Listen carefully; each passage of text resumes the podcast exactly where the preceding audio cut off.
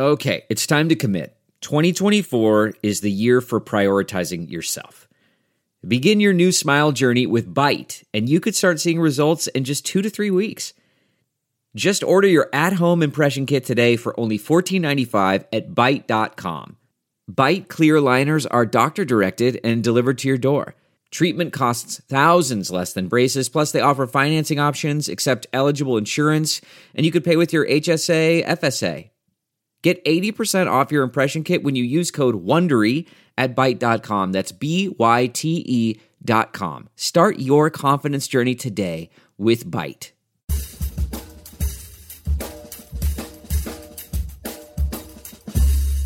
I mean, come on, no one plans to get sick. And yet, here we are. My name is Matthew Zachary. I survived cancer, a stroke, and COVID 19, and I'm still here. I also survived our broken healthcare system, and I want to help you survive it too. So let's go make healthcare suck less together because we're all out of patience.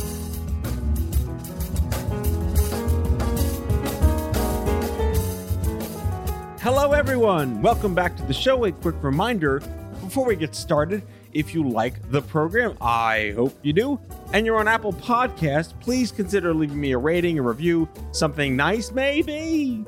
On the show today, Dr. Corey Painter was given six months to live at the age of 36 when diagnosed with primary breast angiosarcoma. That was 11 years ago.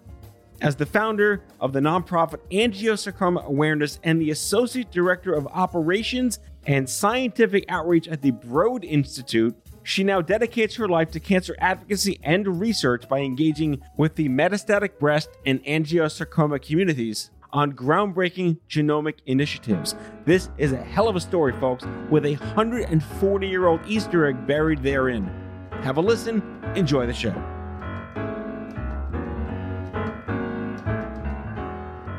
Corey Painter, long time coming. Thanks for coming on out of patience.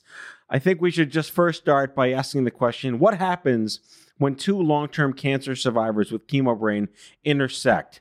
Is there a sort of a vortex of chemo brain that negates or augments all the things we can't do anymore?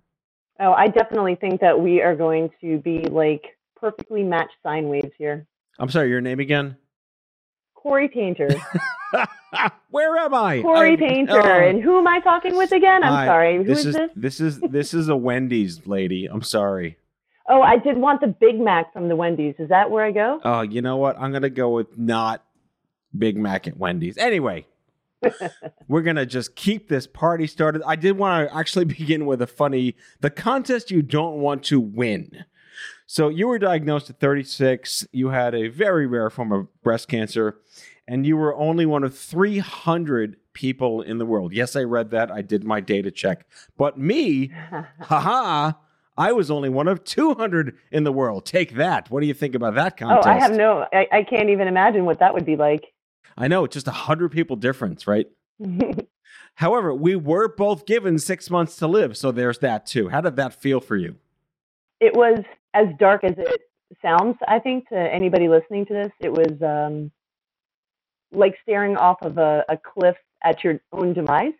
And it was absolutely awful. And I don't know, it's been almost 11 years now, and I cannot shake the feeling of dread from those early moments in, in this crazy uh, journey of mine. Yeah, and I was a college kid. I was a pup at 21. You were in your mid 30s with young kids. That's a whole other like, why yeah. is young adult cancer different? I'm like, is it because of that?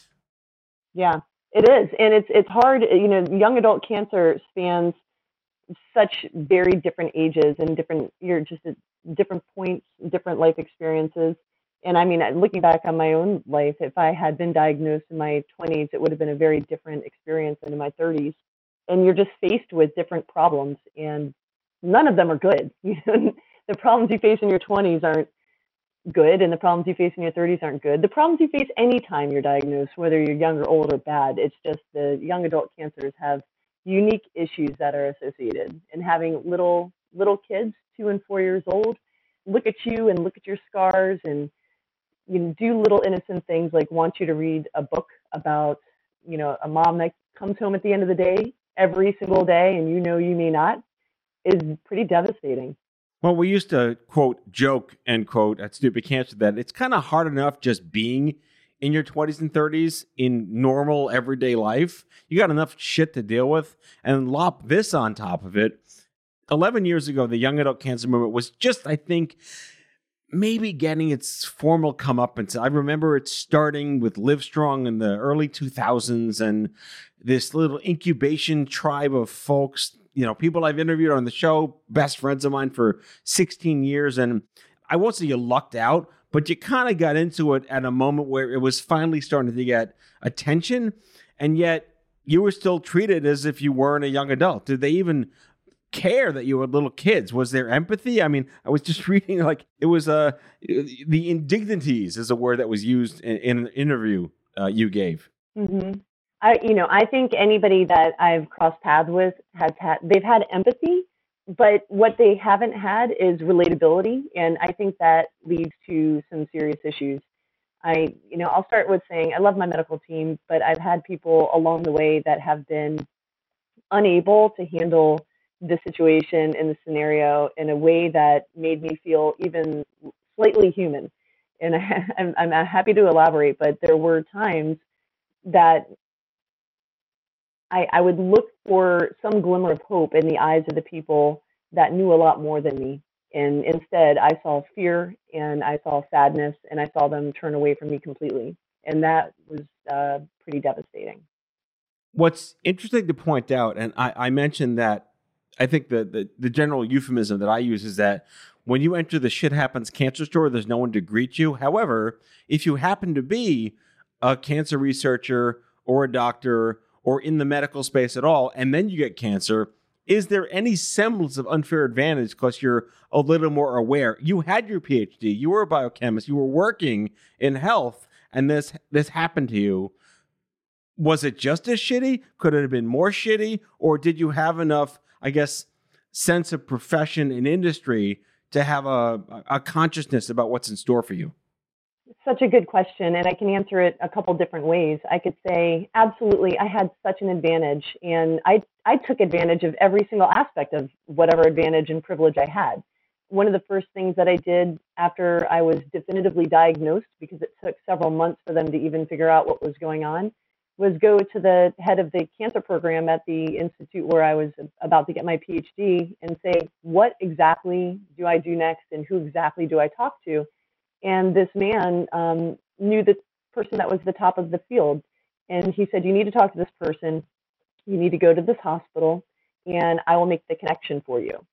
By the time I walked from his lab to my lab, there were four or five email exchanges back and forth between this man, this doctor, and the person he was trying to put me in touch with down at Memorial Sloan Kettering, and everything was basically already set up.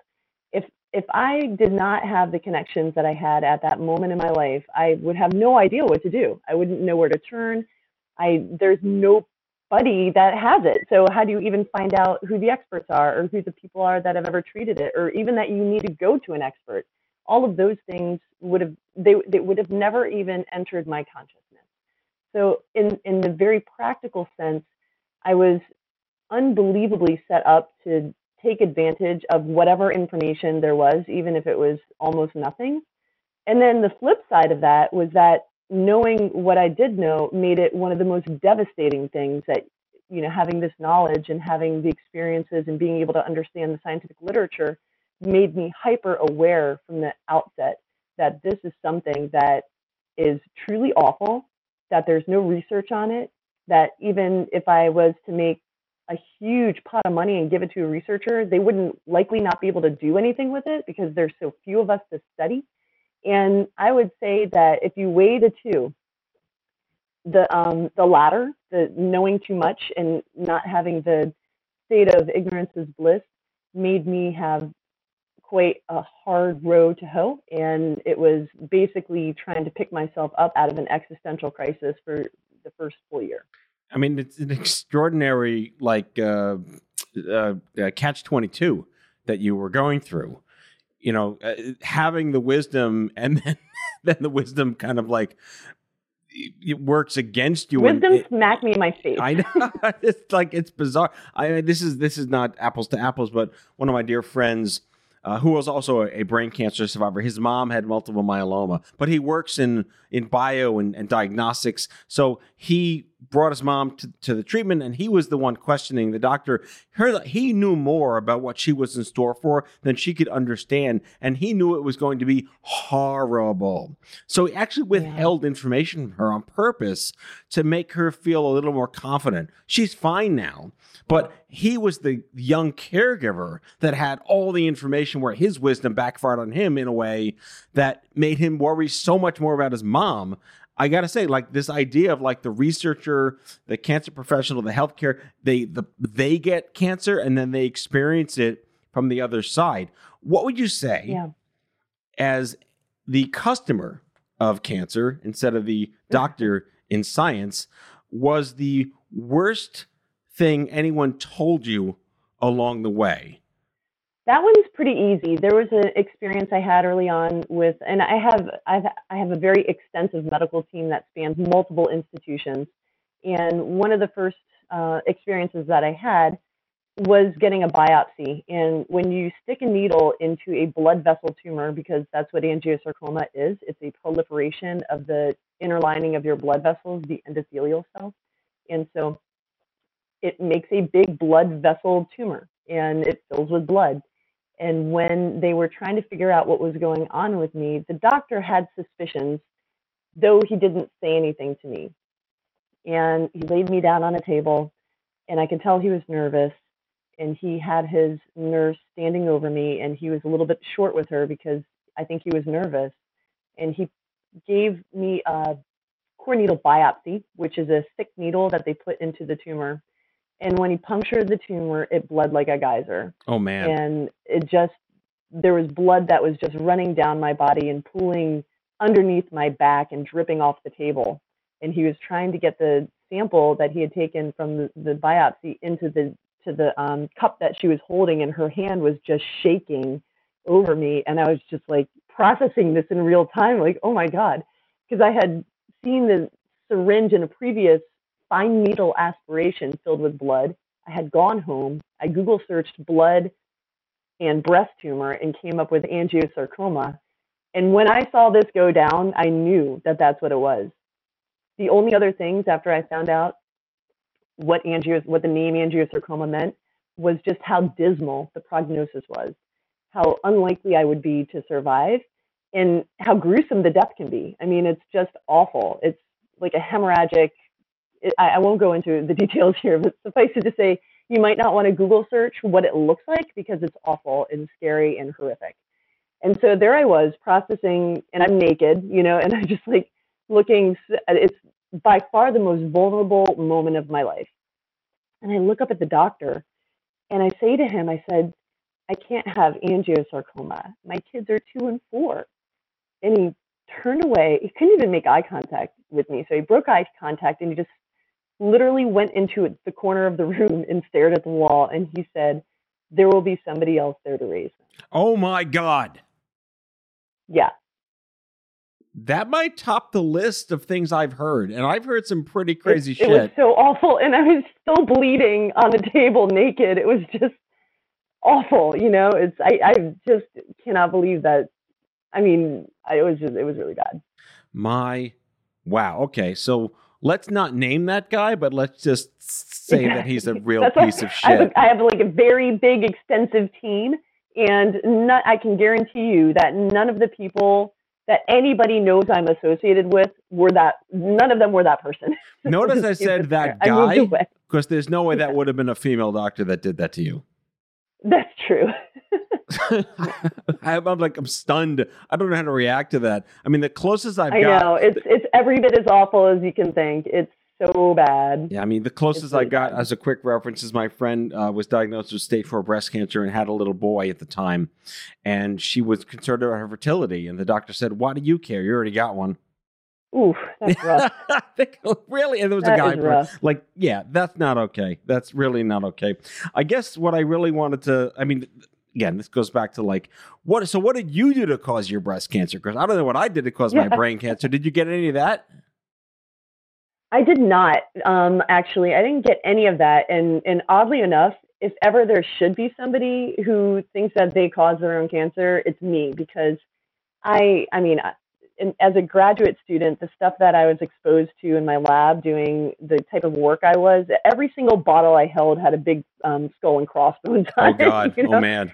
And so, you know, and, and not to mention, I I was not the picture of health going into grad school. I mean, I looked physically healthy, but I, you know, I was young and free for a long time. I will not expand on what that means, but you can leave it to your own imagination.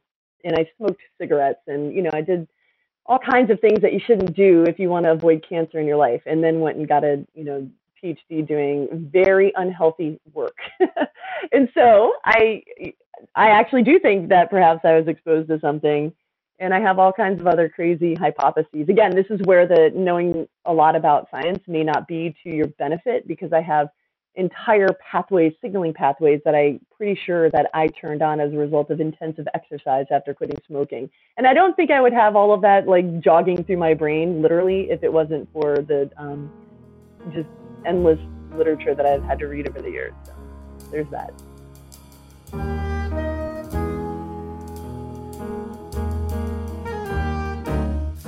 Back with our guest after the break.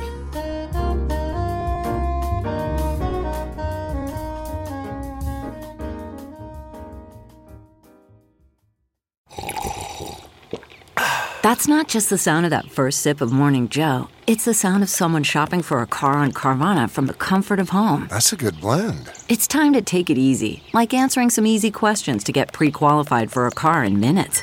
Talk about starting the morning right. Just like customizing your terms so your car fits your budget.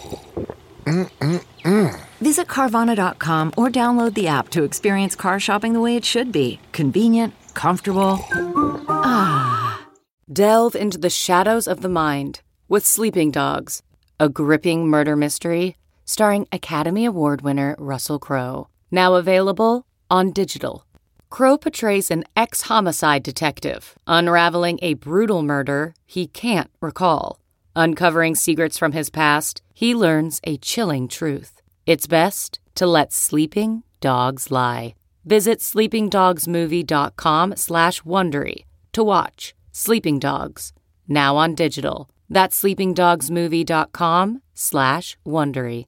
CarMax is putting peace of mind back in car shopping by putting you in the driver's seat to find a ride that's right for you. Because at CarMax, we believe you shouldn't just settle for a car. You should love your car. That's why every car we sell is CarMax certified quality so you can be sure with upfront pricing that's the same for every customer. So don't settle. Find love at first drive and start shopping now at CarMax.com. CarMax, the way car buying should be.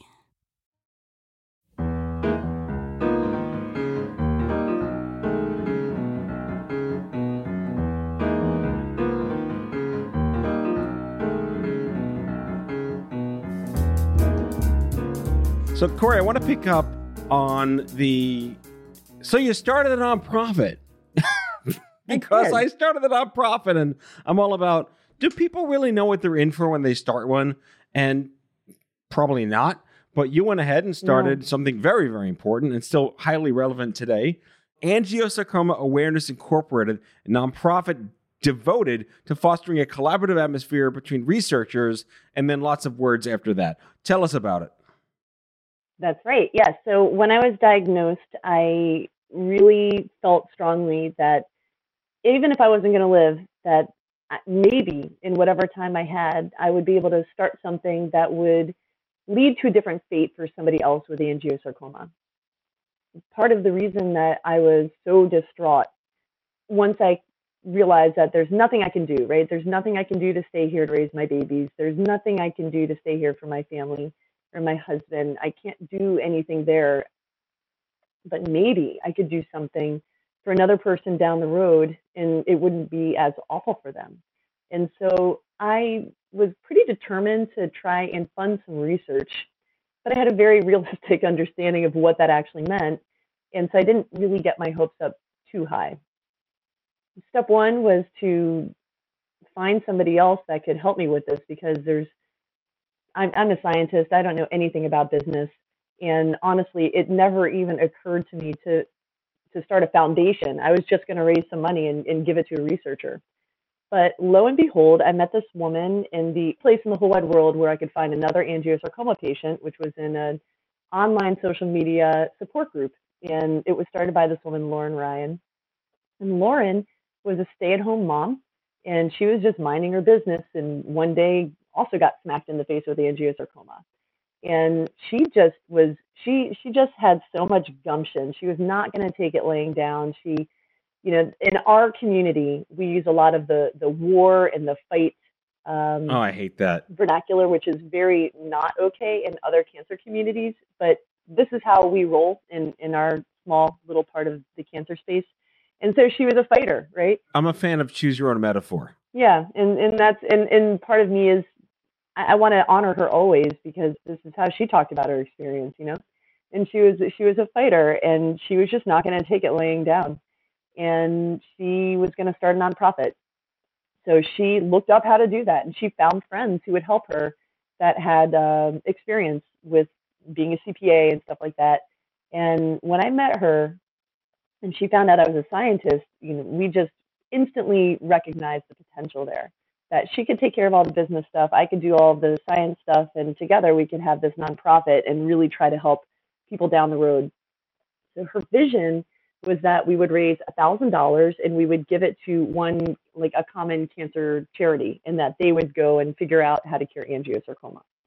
And i looked at her and i said i don't want to break your heart or anything but that won't do anything. That won't even buy a box of pens uh, for somebody to write down a better idea and wow i like and i was that. pretty blunt with her on it and and bravo and, and it really did break her heart but at the same time i we had to face reality here and I told her, I was like, you know, we, we can't even really entice a researcher to add part of somebody's time to a project for less than $25,000. It's just not, it's just not in the interest of the scientist the way that science money is like monopoly money. They just won't really be able to do anything and dedicate any real time for that. And, and even that is just a fraction of somebody's percent effort.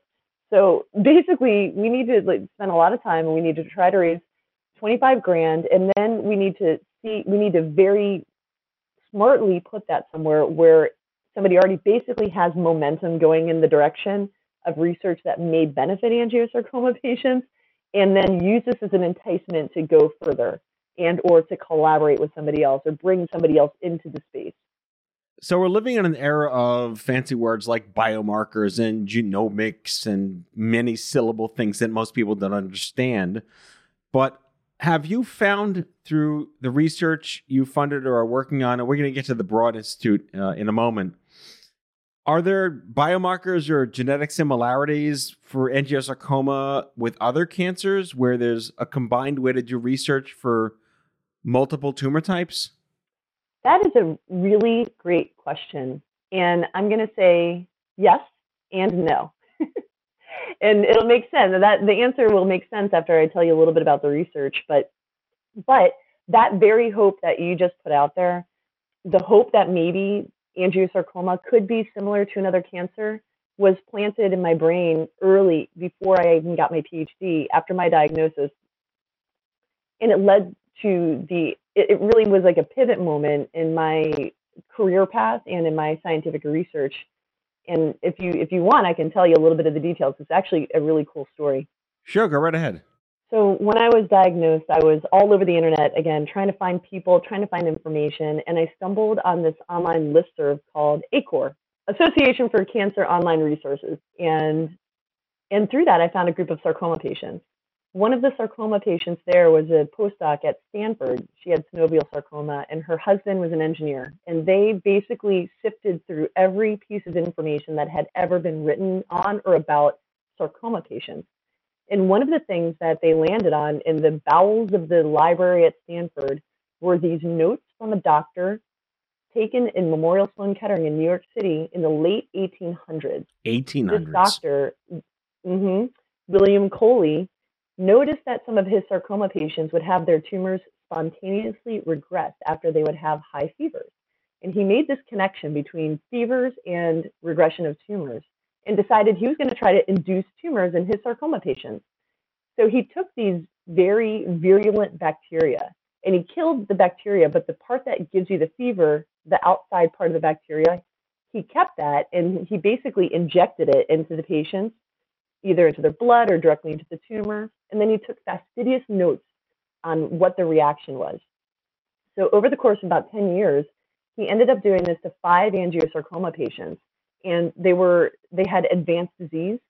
Four of them, according to this doctor's notes, went to have complete and durable remission.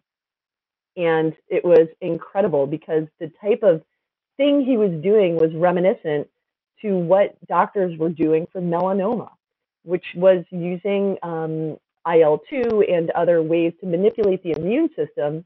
And it was one of the first hints that maybe you could use immunotherapy to have regression of melanoma tumors.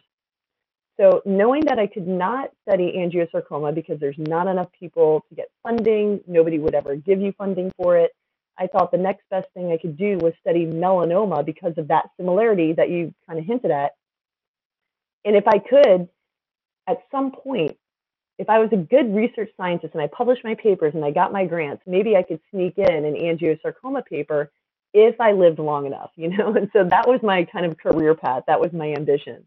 And I'm going to fast forward now six years from that moment that I made that decision and tell you that I started a project in angiosarcoma that led to a discovery that completely validated what that doctor wrote about in the 1800s. So it's pretty cool. It all came full full circle. That is incredible. And here we are 140 years later, and I still don't know what side of the car the gas tank's on. I know. I don't either. That's the funny thing. So let's get into with the time we have left. Uh, your work at the Broad Institute, uh, the joincountmein.org, and maybe a note about the Metastatic Breast Cancer Project. That's a lot. We've got a few minutes, but where do you want to start? Sure. Well, first, it's the Broad Institute. Broad? Ugh, you learn something yeah. every day. okay, so once I did this this postdoc, I wanted to do something that would enable me to do something completely different that could hopefully help people with all cancers, that could hopefully enable research to happen at a much faster pace than it did. I thought that maybe there's some really unsexy infrastructure that could be built and leveraged by a lot of people to include people with common cancers and people with rare cancers like mine. And the Broad Institute was looking for somebody to do exactly that. And they wanted somebody to be able to talk with cancer patients and that understood the nonprofit space. And they were looking for this person to come and build a project in metastatic breast cancer. And I, I joined in 2015. We launched this project. It's a genomics project. And this the whole point of this is to work directly with patients in order to build a website that would be resonant within their community so that anybody with metastatic breast cancer anywhere in the country or in Canada could join from the comfort of their phone or their computer and have the option to participate in research. So we launched this in 2015, and as of today, we have over 6,000 people that have joined. Wow. And it's the largest registry of metastatic breast cancer patients that exists and we have all kinds of data. Um, some of it is through patient surveys where we learn about their experiences. Some of it is from their medical records, which we abstract, and some is from the tumor and their normal DNA that we run genomic analysis on. And we take all of the data, we strip it from anything that would identify the patient, and then we just share it freely with the biomedical community. Anybody right now can go to their phone and, and, and look at this data. You can download it you just have to go to mbcproject.org and go to the data tab. And the hope is that people would, you know, scientists would take this data and make discoveries. That was the hope. And so we launched this in 2015, and as of today, there are well over 30 peer reviewed papers that have made discoveries based off of this data. And the amount of people that are making more and more discoveries grows every day. So the proof of concept really was vetted out. You know, patients were so excited and happy to be able to participate, kind of in that same way that I was when I knew I was going to die, or I thought I was at least. You know, I knew I couldn't do anything about it, but you have to have some sense of control over something. And this was a way that, you know, patients could leave a legacy or patients that, you know, would be able to try and use their awful, terrible experience so that somebody else didn't have to. And um, they would spread word about it in social media. They would post about being able to participate and um, they would post the project URL. So, you know, as a result of that success, we did the same thing in my cancer, angiosarcoma, and we were equally as successful. You know, everybody joined and we made discoveries and we published them in um, Nature Medicine, which is a top tier journal, on that discovery that I talked about earlier. And we um, told all the doctors about it, and they made clinical trials, and the clinical trials worked. And so now angiosarcoma patients are actually being treated differently um, as a result of this work. I don't suppose you've gone back to your doctor and told him you're still here and then hit him with a brick. Not that doctor, but my current doctor and my surgeon are both co-authors on the discovery paper with me. So they went from my care team to my collaborators, and they still treat me and they still collaborate with me. So it's a it's a really interesting dynamic there. And your kids are well? My kids are well, yes. They get heavier, don't they? They do, and um, luckily I have a strong husband to to carry them. That's awesome, man. Without going yeah. all cat poster on you, this is truly making lemonade from lemons. Sorry, I had to do it, kids. Dad joke, whatever the cat. but Dr. Corrie Painter is the associate director of operations and scientific outreach for the Broad Institute. I did say that correctly. The associate director of Count Me In at joincountmein.org and the Metastatic Breast Cancer Project online at mbcproject.org. And for the cheap seats in the back, a brand new initiative that's in my wheelhouse, brain cancer, you can go to the braincancerproject.org. Corrie, thanks again for coming on the show. Thanks so much for having me. That's all for today, folks. If you like today's show, be sure to subscribe, leave a review, follow us on social, and tell all your friends to listen. Out of Patients with Matthew Zachary is a product of Offscript Media. Our executive producer is Matthew Zachary. Our senior producers are Brianna Seely, Jen Oranger, and Andrew McDowell. It is mixed and edited by Brianna Seely. Our theme music is by the Mike Van Allen Quintet and by Mara. For advertising and media inquiries, email media at offscript.com hit us up at contact at offscript.com to share comments, feedback, and make recommendations. For more information, visit offscript.com.